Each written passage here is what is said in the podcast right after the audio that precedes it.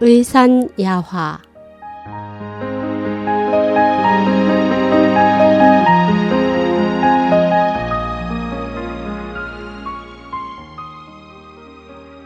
이웃 간의 다툼으로 돈과 건강을 잃다.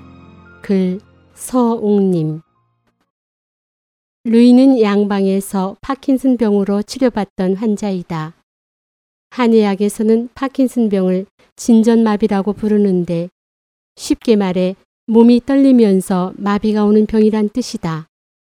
루이가 이 병을 앓은 지는 약 3년 정도 되었다.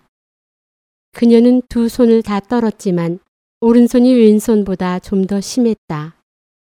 특히 식사할 때면 더 심하게 떨어 밥이 입에 들어가기도 전에 땅바닥에 떨어뜨리곤 했다. 한동안 치료를 거쳐 좀 나아지긴 했지만 며칠 좋아졌다가는 다시 재발하곤 했다. 이렇게 여러 차례를 거친 후 나는 최근에 그녀에게 발생한 일들에 대해 자세히 물어보았다. 그녀는 내게 지난 3년 동안 자신의 속을 끓게 한 이야기를 들려주었다. 말하는 도중 그녀의 감정은 점점 격해졌고 그 후 분노로 변했다가 마지막에는 슬픔으로 변했다. 그녀의 이야기를 들은 후 나는 비로소 이 병이 발생한 진정한 원인이 어디에 있는지 알게 되었다. 원래 저희 부부는 컨테이너를 운반하는 선박회사를 운영했어요. 우리는 한 섬에 별장을 갖고 있었는데 이웃집과 함께 개인 도로를 사용했지요. 그 섬에는 우리 두 집밖에 살지 않았습니다. 그런데 오랫동안 길을 수리하지 않아서 다니기가 불편했어요. 우리는 두 집에서 돈을 분 다음에 수리할 것을 제안했지요. 하지만 이웃집에서 반대해 할 수 없이 우리가 모든 돈을 다 부담했습니다.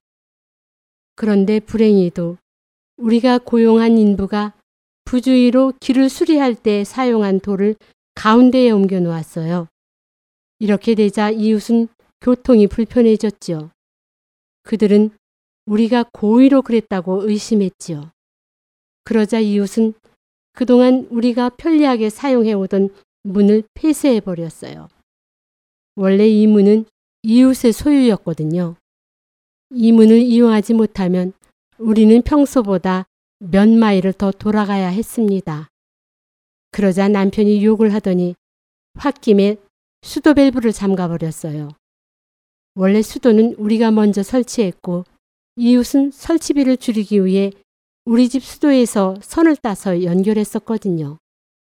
이렇게 되자 물 공급이 끊어진 이웃은 화가 머리끝까지 치솟아 시멘트로 우리 집으로 통하는 길을 완전히 막아버렸습니다. 결국 겨우 2천달러에 불과한 도로 수리비 때문에 우리 두 집은 불구대천의 원수가 되고 말았습니다. 더 기가 막힌 것은 소송 과정에서 두 집에서 모두 변호사를 고용했는데 이 소송이 3년을 끌었습니다. 청구된 변호사 비용만 무려 200만 불에 달합니다. 최근 3년 동안 우리는 집에 돌아갈 수 없었고 그들도 집에 살 방법이 없었습니다. 지금 우리 쌍방의 다툼은 너 죽고 나 살기에 이르렀습니다. 또 소송이 걸린 집이라 판매를 할 수도 없었고 그렇다고 들어가 살 수도 없었지만 집의 유지비는 계속 들어가야 했습니다. 여기까지 말하면서 그녀는 감정이 격해져 손이 떨리고 얼굴이 붉게 변하기 시작했다. 막 감정이 폭발하기 직전이었다. 나는 그녀의 고통스러운 모습을 보고 그녀의 병이 계속 재발하고 호전되지 않았던 근본적인 원인을 알게 되었다. 한의학에서는 분노란 간담의 통증과 관련이 있다고 본다. 간기가 거슬러 올라가 심화와 서로 충돌하면 기의 흐름이 순조롭지 못해 가슴이 답답하고 불편해진다. 기가 손상되면 정신도 손상되고 결국에는 몸도 손상된다. 그녀는 자신의 생명과 비교할 때 이 일과 자신의 몸 중 어느 것이 더 소중한지 몰랐던 것이다. 사실 이것이 바로 사람의 일념이다.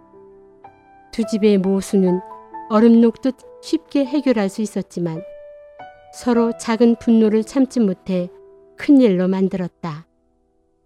장기간의 소송으로 헛돈을 낭비했음에도 남은 것은 단지 끝없는 번뇌일 뿐이다.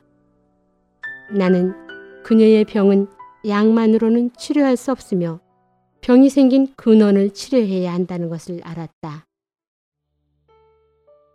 나는 그녀에게 참을 인자를 알려주고 한 걸음만 물러나면 더 넓은 세상이 열리며 한 번 참을 수 있다면 막다른 골목에서도 길이 열리는 이치를 알려주었다.